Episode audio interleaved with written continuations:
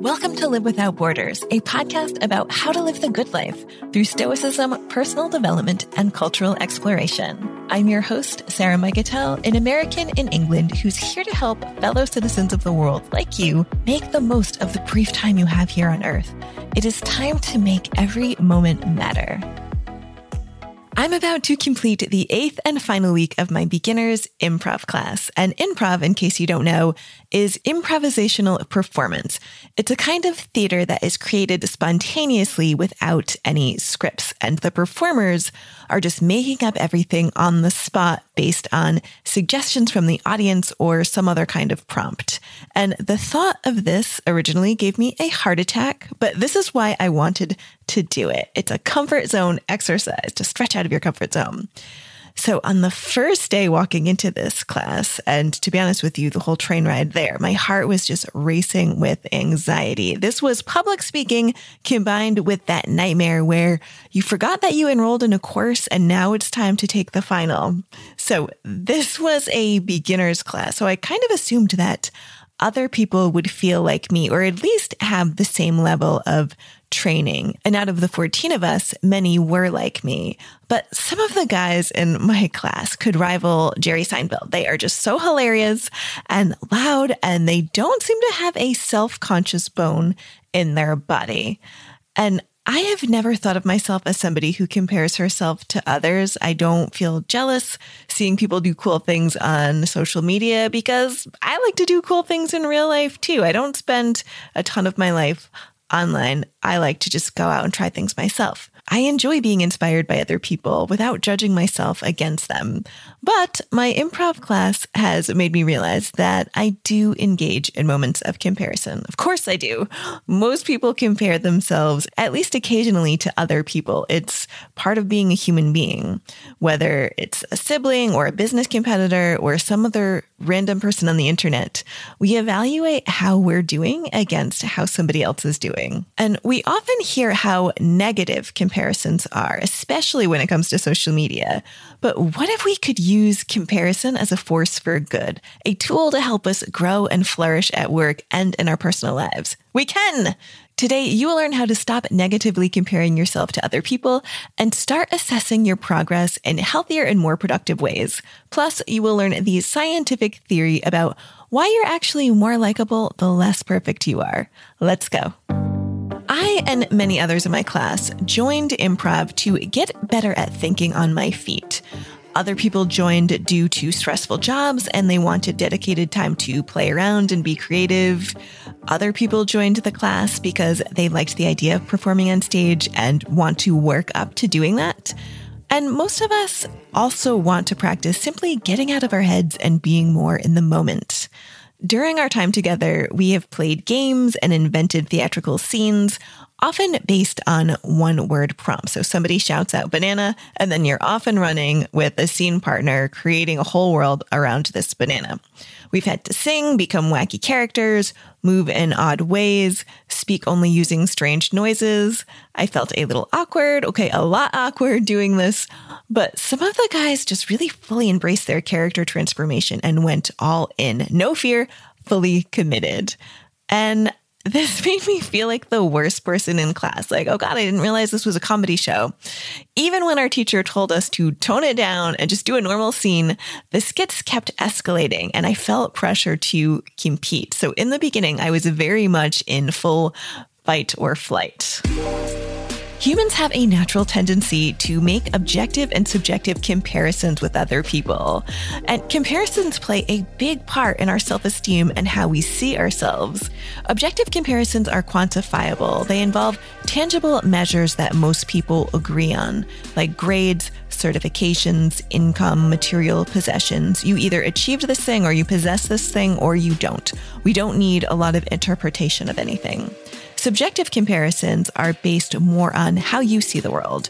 It's your opinion. So this is things like attractiveness, talent, happiness, success. You're judging people based on how you perceive them according to your values, your perspective, your state of mind at the time. When we compare ourselves to others, we are also making upward and downward comparisons, according to social comparison theory. We have a tendency to compare ourselves against the people who we perceive to have more than us or are better skilled than us. These upward comparisons often make us feel bad about ourselves. Jealousy comes up, inadequacy, feelings of self doubt. And upward comparisons are one reason that so many people quit things well before they really get started. And we did have a few people drop out of our improv class. We just don't want reminders of how much we suck. And so we withdraw. We often forget about the people who don't have as much as we do or who aren't as skilled. Measuring ourselves against those people would be called a downward comparison. When you make external comparisons from a judgy point of view, you block the three psychological needs that are required to stay motivated according to self determination theory. These are the need to feel competence, relatedness, and autonomy. So competence. We want to feel like we are good at what we do and we want other people to see us that way too. When we negatively compare ourselves to others, our sense of competence and self-esteem goes down and we get frustrated.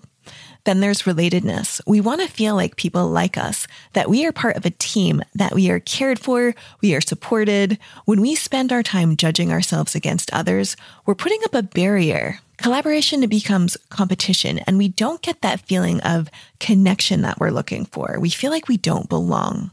And then there's autonomy. We want to feel like we have control over our lives. Of course, most things are not in our control, but we can choose how to respond to situations, to reflect before we react, to zoom out and be more realistic and mindful about the situation and the thoughts going on in our heads to challenge first impressions. We can choose to see the world through different perspectives, and we forget how much we have control of when we are focused on unhelpful comparisons. As improv class progressed, I practiced managing my mind, including remembering the Stoic principle it's not things that upset us, but what we make them mean. I stopped comparing myself to my classmates and celebrated the fact that I kept showing up. I chose to keep coming back. This was in my control. And I chose to participate in all the exercises, even the ones that made me feel like a total weirdo. This honored my values of perseverance and bravery. I started to get out of my head and be more fully present for my scenes. Our teacher made a really great point that when we are overthinking, we're not listening. So instead of worrying about how I would look, I started connecting more with my scene partner and just going with the flow. Our teacher cultivated a very supportive environment where we were encouraged to make mistakes and just have fun.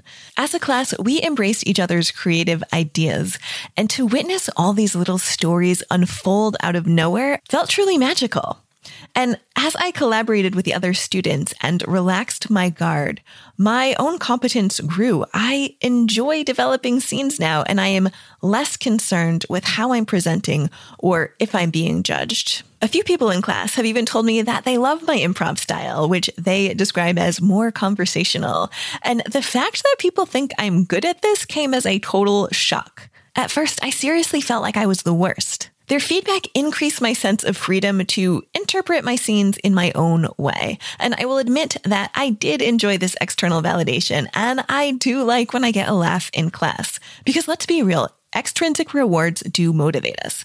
We might love our job, but we're also doing it for the money. We like keeping a roof over our head and good food on the table. But as we know by now, it's intrinsic rewards that truly light us up. Intrinsic goals reflect who we are as people, our values, our interests. We feel an internal drive to pursue them, and we feel happy and fulfilled when we do.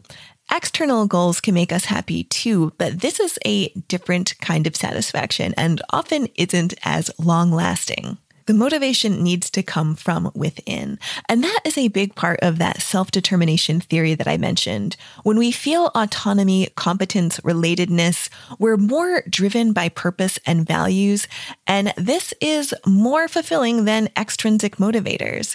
When we lack feelings of autonomy, competence, and relatedness, that's when our self esteem dips and we go searching for external recognition of our self worth.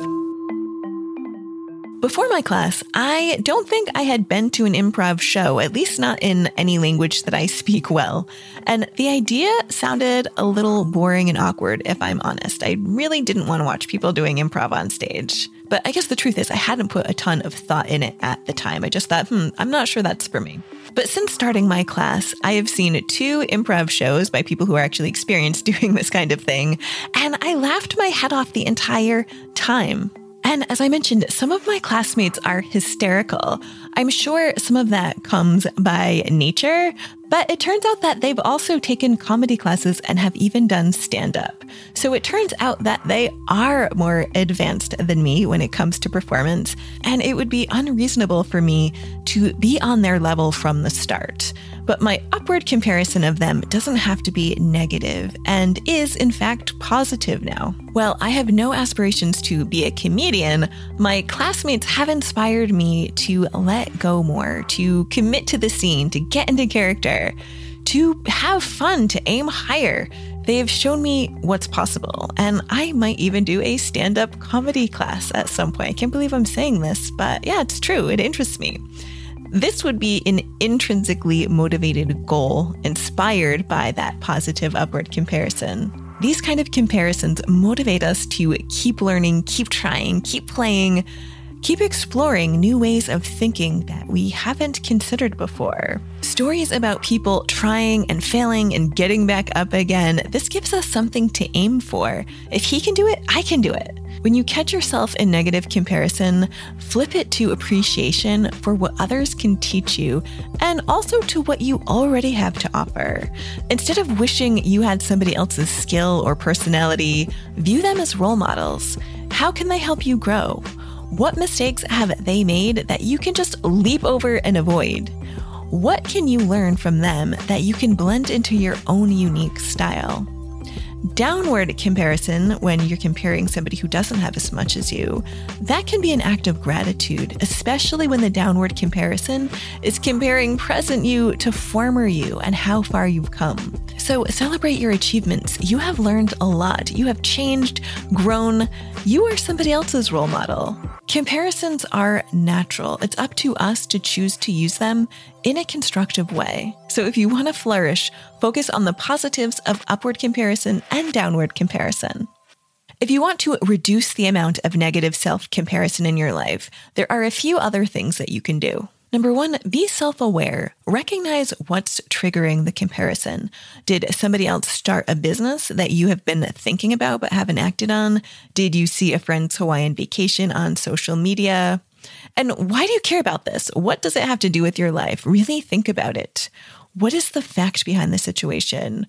What are you making it mean? Is this tied to your personal values, your personal growth? Or is it related to external validation or envy or feelings of what would other people think? Research suggests that the intensity of our comparison depends on how much we care about the thing being compared, so the relevance. Also, how similar we are to the person we're comparing ourselves against. And the physical proximity to the person. How often are we seeing them? Have a think. Is there a pattern to the comparisons you make? How is it impacting your mood? Next up, challenge your negative thoughts. Take a step back and look at the facts of the situation. Are you setting unrealistic standards for yourself? Are you comparing how much you earn to somebody who has 10 years more experience? Are you comparing the size of your house to the size of a friend's who inherited $5 million? Let's say somebody in your field keeps sharing her monthly income on social media and it's much higher than yours. You might think, I can't believe she's making so much more money than me. It's not fair. I work just as hard, if not harder, but I'm nowhere near her level of success. Why don't people think I'm as good as her? What does she have that I don't have? Am I a failure? There's a lot of overgeneralizing and self judgment going on there, and this can lead to self doubt and perhaps even a desire to give up. There's something called scarcity mindset. And this is the belief that there is a limited amount of success available in the world, limited resources, limited positive things to go around. And scarcity mindset can make us feel really jealous like we'll never keep up. We have to keep working harder, pushing further to try to get a piece of the pie. And it can cause the opposite in a lot of people when we keep our focus on everything that we don't have, what we're lacking. This can often cause people to just spin around and not take any action to change the situation. An alternative way to look at the example of somebody posting her monthly income on social media is that this person has a lot more experience. Maybe she hired a business coach. She shows up every day talking to her audience. Maybe these are things that you haven't done. Take a realistic look at your efforts. What goals did you set? What tasks did you assign to those goals? Did you deliver or did you faff around waiting for inspiration? I'm not saying you did, but these are things to consider. Okay, tough love talk over. When we slip into scarcity mode, our attention goes into what people are trying to take away from us. Focusing on what we can contribute feels a lot better so does focusing on our own growth. Someone else's success doesn't steal away from our potential. So accept and honor where you are now. Again, when it comes to upward comparison, consider what lessons you can learn from people rather than envying them. Be happy for them. And remember that judging people based on external criteria misses a lot of the story. You don't know anything about their character or their values or their sense of well being. There are a lot of unhappy rich people. We are all on different paths, and who we are as people isn't tied to our income or how many houses we have. It's tied to how we live our lives. Are we living from our values? And finally, recognize your progress. Self comparison causes a lot of emotions to come up. This includes feelings of embarrassment, which is what I felt at the beginning of improv. Recognizing your progress helps you shift out of these negative emotions by admiring how far you've come. This more growth oriented mindset feels much better than negative comparison. It's more realistic and it's more motivating. In the book, The Progress Principle, the authors emphasize the importance of setting specific goals and celebrating small wins, not just big accomplishments. We want to feel like we are making progress in an area of our life, something that's meaningful to us. And when we experience the positive emotions that come with accomplishment, we feel intrinsically motivated to go after more small wins. Our brain wants to keep this pleasurable positive reinforcement loop going. This increases both confidence and competence. Step by step, this leads us to achieving much larger goals. What strengths and skills have you developed this year that have positively impacted your life? How are you keeping track of this progress?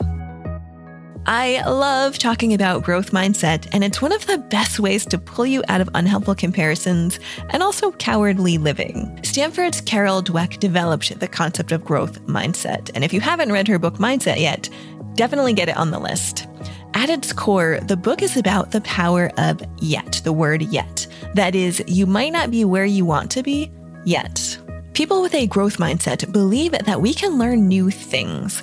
People with a fixed mindset believe that our abilities are limited and that if you don't have a natural gift at something, you'll never be good. Most people have a fixed mindset until they hear about this theory and then they realize, oh, yeah, I've never done this before. Why did I assume I would be amazing from the start or bad forever? Growth mindset is the belief in your ability to improve through effort. It's belief in yourself. It's loving the challenge. People with a growth mindset view failure as a learning opportunity, and they are open to feedback. They welcome opportunities to develop their skills. They see other people's success as inspiration instead of threats and they are committed to gradual improvement and enjoying the process. They are not obsessing over the end game. They're putting in the hard work and they know that that's part of the journey and that's what they're on board for. Here are some questions to consider. What fixed mindset beliefs might you be hanging on to? What lesson can you take away from something that didn't work out the way you wanted? What is one challenge you can start embracing with a growth mindset? These are all good things to journal about this week. Okay, we're feeling good, we're ready to grow, ready to be inspired, and we're going to be fine with falling on our face. Growth mindset. There is some evidence that people actually like us more when we do fall on our face, when we do mess up. This is called the pratfall effect. Spilling a drink, falling down, sharing a vulnerability, these things make us seem more human to people, more warm, more relatable, as long as we are generally perceived to be competent and not a hot mess. This reminds me of the karaoke scene in my best friend's wedding, which I just rewatched on the plane recently. Cameron Diaz's character doesn't want to sing karaoke, but she ends up being forced into the situation. She's very beautiful and preppy. She's even wearing pearls. So people probably assume that she's got a nice voice. But when she opens her mouth, people are just shocked at how bad she is. But she perseveres and the room rallies around her. They start to find her horrific singing utterly charming, and her fiance falls more in love with her. She becomes more human. She's not just this preppy blonde lady with a cardigan draped around her shoulders. She becomes even more likable because she just went for it. And this is related to my improv teacher's greatest advice just commit. Don't half ass it. As long as you commit, people will get behind you. These are wise words for life in general. Commit, don't compare. Find people who believe in you, but most importantly, believe in yourself. Growth mindset. My experience in improv hasn't been about becoming someone else. It's been about becoming a better version of me, a more self actualized version of myself. I wish this same self discovery and growth for you. How can I help?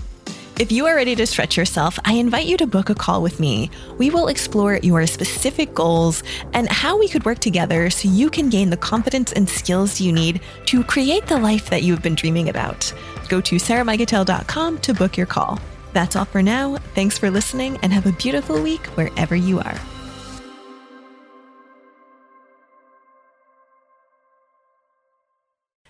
Let's continue the conversation. Head on over to my blog on Substack for more content on how to thrive through better communication, stoicism, and global exploration. That is right, blogging is cool again over on the Substack platform. There you can chat with me in the comments, and I have plenty of bonuses for paid subscribers, or you can just read for free. So click the link in the episode notes to access the Substack Live Without Borders.